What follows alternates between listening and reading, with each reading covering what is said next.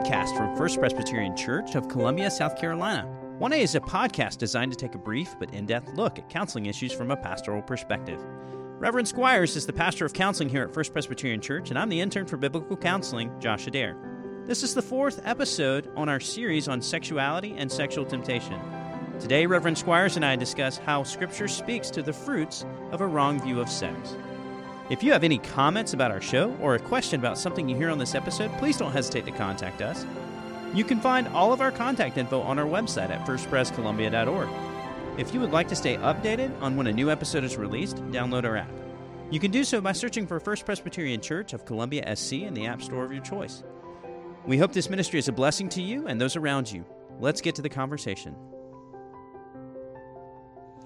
Josh, well, we're back in another episode talking about sex and sexuality. Yes, we are, and it's good to be back, Josh. Well, thanks for being here. Let's see. So, last episode, we talked about the goods of sex, and we said there were four goods of sex, and it was consummation, procreation, love, and pleasure. Yes. And so, we tried to really build a positive view of sex and sexuality j- just from Scripture's lens. Yeah, and that's because we've been talking about this series where sex is a topic where we can bring so much shame, and we want to recover the a faithful scriptural view of it, and we also want to let Scripture exhort us as well to where our views of sex and sexuality can be wrong, or where it can bear bear uh, awful fruit, honestly, in our Right. lives. Right. And so, you know, last episode we talked about that pro- positive view of our sex and sexuality, our understanding of sex and sexuality.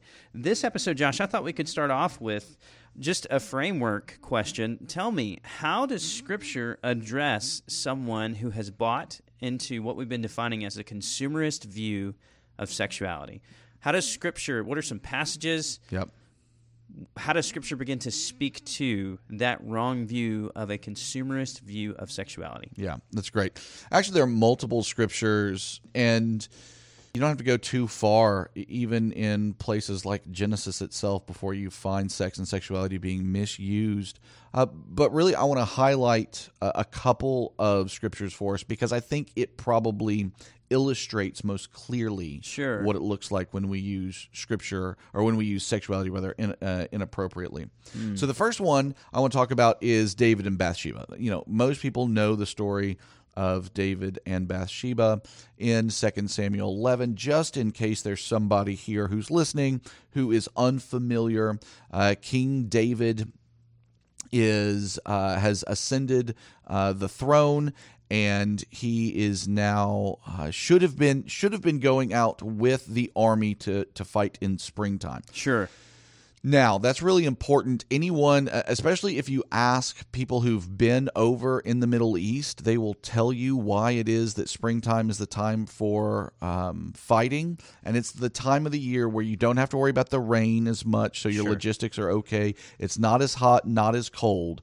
So that is, there's just this one window of about two to three months where if you're going to fight, you're going to fight and you're more than likely to come to a decisive decision without the worry about okay my people don't have the food that they need or we're going to get rained out or whatever so it was actually a really small window in order to continue the conquest to rid the land of the pagans and to secure the borders of the promised land Sure. and that's what david should be engaged in Yeah. but instead he's decided to stay home and to send out the army themselves now he's the king he could do that um, and that isn't necessarily a sin on his part though it was better for him to be engaged in the work of securing the kingdom so he's home and he is now seemingly bored Yeah. and so he goes out and looks at the rooftops. Now, what people don't understand, they think, oh, well, you know, David's just happenstance going to look at the rooftops and he sees this woman bathing. Like, like, yeah, whoops. yeah, yeah. Uh, uh, you know, Well, you chose to look at the wrong time, that's buddy. exa- exactly right. But that's not at all what's Hmm. going on. Um, There's something afoot. Yeah, yeah, there is something afoot. And so what what happens is in that culture is that they would take these uh, jars or buckets of water and they would take them up to their roof and allow them to sit up on the roof throughout the morning period up until the middle part of the day. Yeah. And that way the water would be warm when you would go to take a bath. Sure. And the men are usually out in the field doing their work, or they're, in this case, out at war. Hmm. And the women would go up to the top of the roofs and then they would bathe themselves. Oh wow. So, what David is doing by going out and looking at the middle of the day is he is basically looking at pornography. Oh wow. He has decided to go hmm. and look at women's nudity for his own enjoyment and his own pleasure. That's crazy. He's being consumeristic, Yeah. right? I, I I want to go and see, and God will rebuke him. And when He rebukes him, he, He'll tell him, "Hey, look, if you want another wife, I would have given it to you. You wanted a concubine, I would have given it to you." Yeah. Which is not to authorize polygamy. It's not to authorize um, any sense of having multiple partners. The king was the only one who really had this right. Uh, we see it sometimes in scripture if there's been a fertility issue, but by and large, this is a king thing. So it's really highlighting like David could have had, if, if it was just about sex and sexuality, sexual partner, Sure. God saying, "Look, I, I I wouldn't have withheld from you if what you wanted was this, right?" But instead of going to the Lord and asking and really wanting sex to be about glorifying the Lord, he wanted it to be about him. Mm. He wanted to get his sexual need fulfilled, and so he went out and he looked, and his heart immediately leapt at this beautiful woman, a woman that was apparently more beautiful than any other woman in Israel. Mm. And that desire to then have that person allowed to flower in his heart. The the man who is considered to be the man after God's own heart, he is the one for whom the throne in Israel is named, the throne of David. He's the man who will write more psalms than anybody else. So he is a highly regarded man of the faith and should be a highly regarded man of the faith. And this one instance of inward focused sexuality then breeds in him a uh, desire not only to be uh, adulterous, but then the the product of that adultery, which is then pregnancy, then brings about another sin, which is murder, and he will murder uh, Bathsheba's husband. So an inward focused and consumer sexuality not only does it disorder what God has created, but becomes the fertile bed for all manner of sin to then begin to express itself in our lives because we have bought into this idea that what I want I must get. Mm. That that's the, that's the root of that whole thing is that David thinks and this is again God's rebuke. If you had come to me I would have given.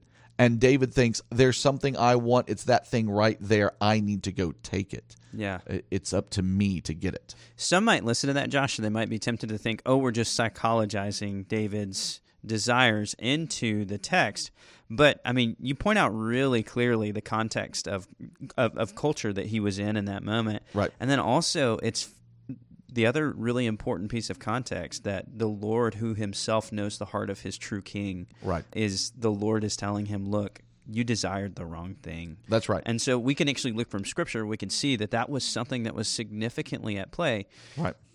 I do want to ask: Do you think that David would have brought up uh, when we say David was essentially going to look at pornography? Yeah. Was there anything necessarily that would have been in his mind? I'm going to go look at something pornographic right now, or are you just saying that there was an intent, a lustful intent behind him going up there because of cultural context and also the reality of what he knew he would see on that day? Yeah, I think that there was a genuine, and I, and I think the biblical writer's actually trying to point this out that he should have been out fighting. He should have been where the men were. Instead, he was at home. He wasn't engaged. He was bored, which is where oftentimes, uh, especially men's.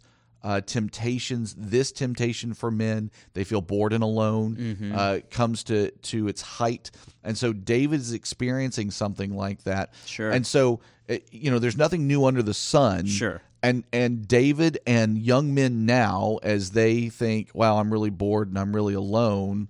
Let me go online and look at women's bodies because it has mm. this neurobiological effect and it feeds my sinful desire. Mm-hmm.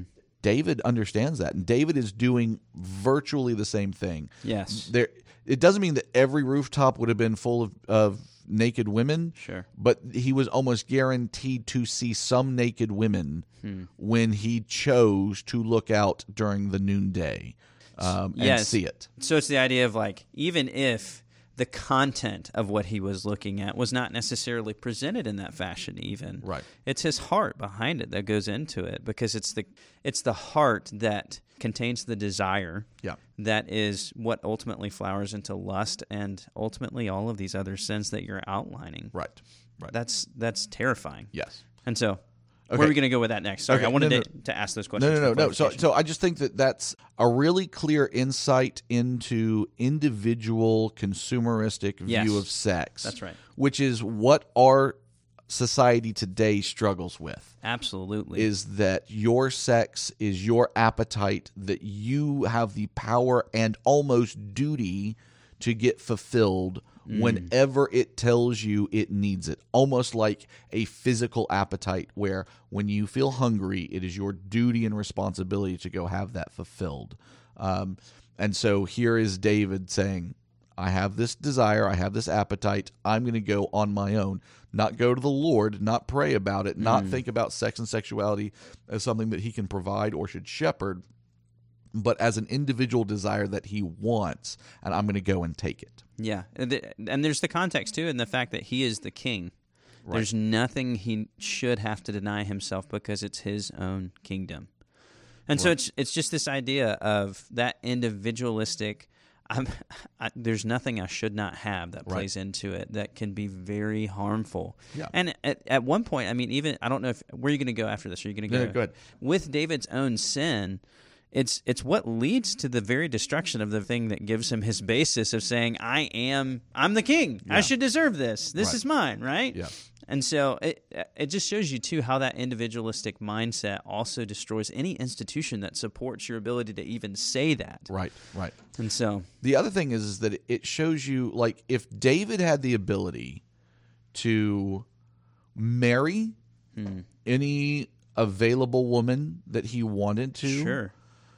to have concubines so they did not produce legitimate heirs to the throne but they were women that were used in a sensual way um, a- and again the lord is not authorizing concubinage so it's not like oh well now we can all go you know that's not what he's saying it was expected during that day that well regarded kings would do this. In fact, part of Samuel's warning to the people as they asked for a king was, "This is what he's going to do," because look around, that's what other kings do. Sure. So, so it's, it's a special thing. But so here's David, who could have gotten a wife. He could have gotten a concubine. He hmm. could have had his sexual needs met because uh, some people will sometimes say, "Well, it's it the the whole issue is that I only have one option." Hmm.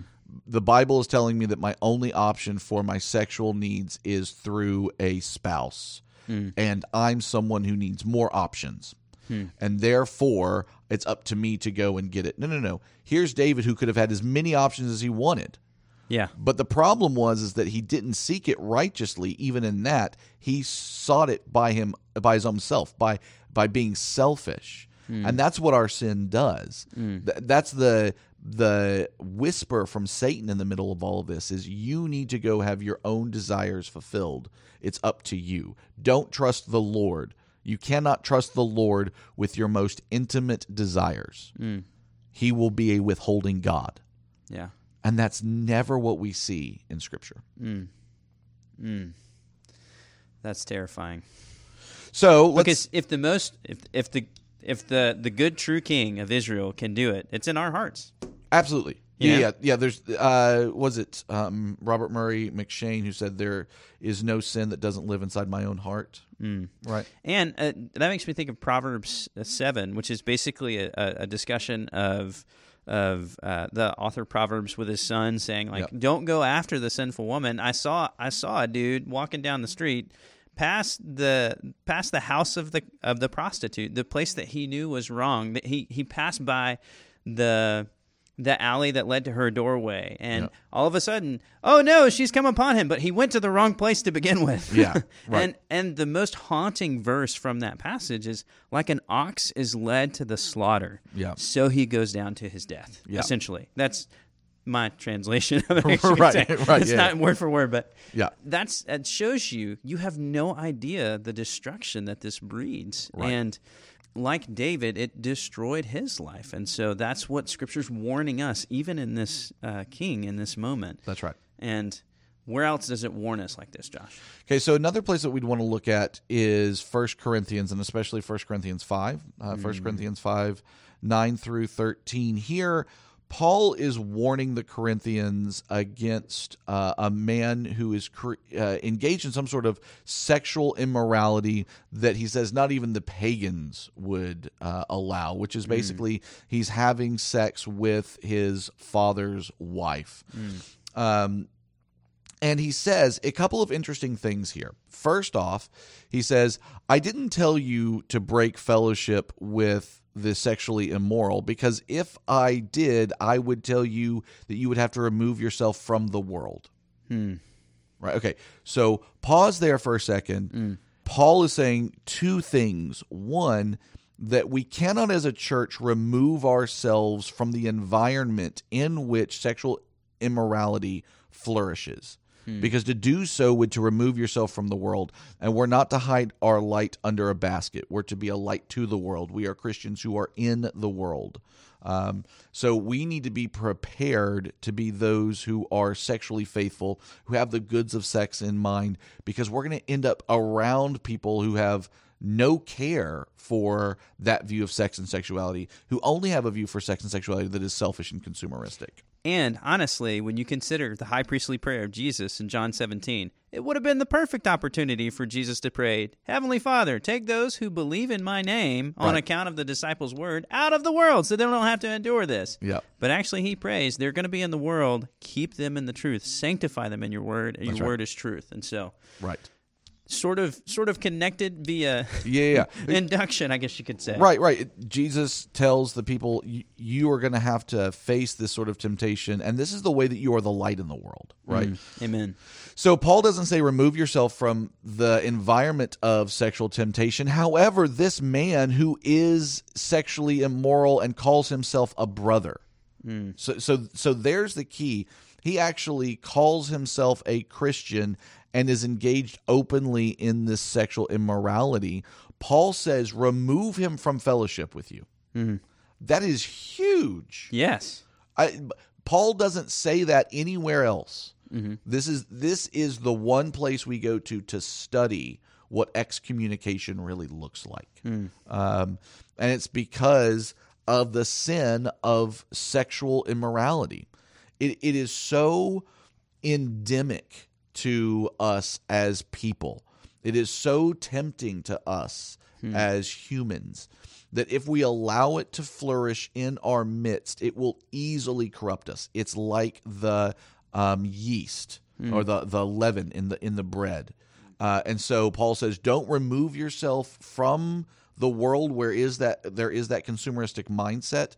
And yet, if there is one in you that is displaying an unrepentant view of sexuality that looks like that, you are to forcibly remove them hmm. so they do not corrupt the witness and tempt the the people inside the church to do similarly. Hmm.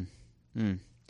That is terrifying. Once Yeah. again, this is this is the weight with which Scripture speaks to it. It's the weight that Gabe pleaded with us from the pulpit two Sundays ago. Right. Of Jesus is warning us. What when you ask someone what could convince them to replace the hours of aggregate pleasure you could receive from this area of life for eternal bliss in the presence of our Savior.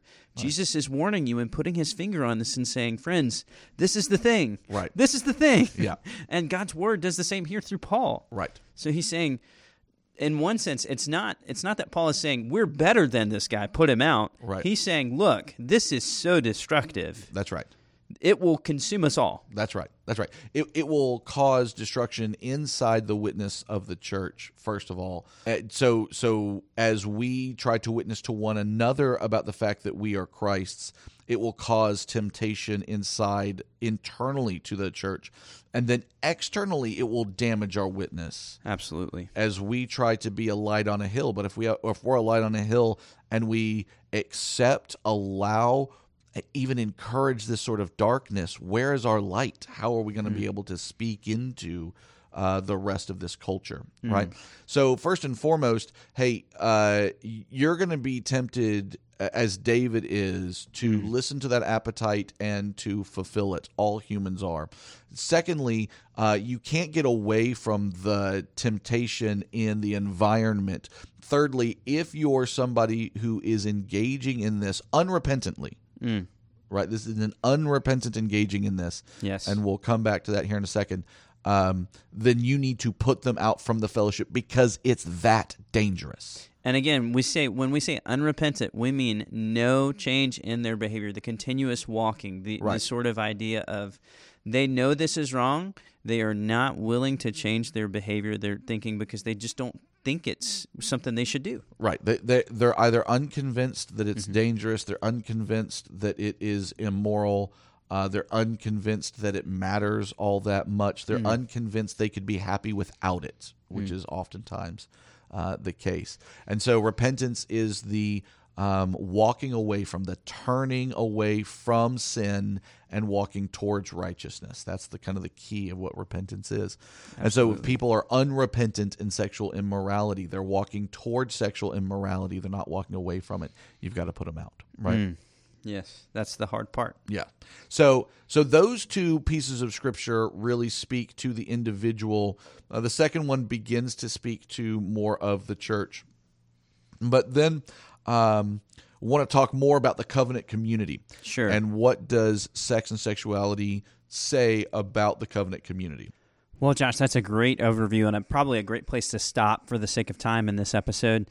So, we've talked about what are the fruits of our poor view of sex from a scriptural lens on the individual side of it. Please join us again next time for how Scripture speaks to the fruits of a poor view of sex as it relates to the covenant community. We're going to talk about the term, what that even means, and also then how does Scripture actually view how something like a poor view of sex bears fruit within the community of God's people. So we hope that you join us again next time, but until then, God bless.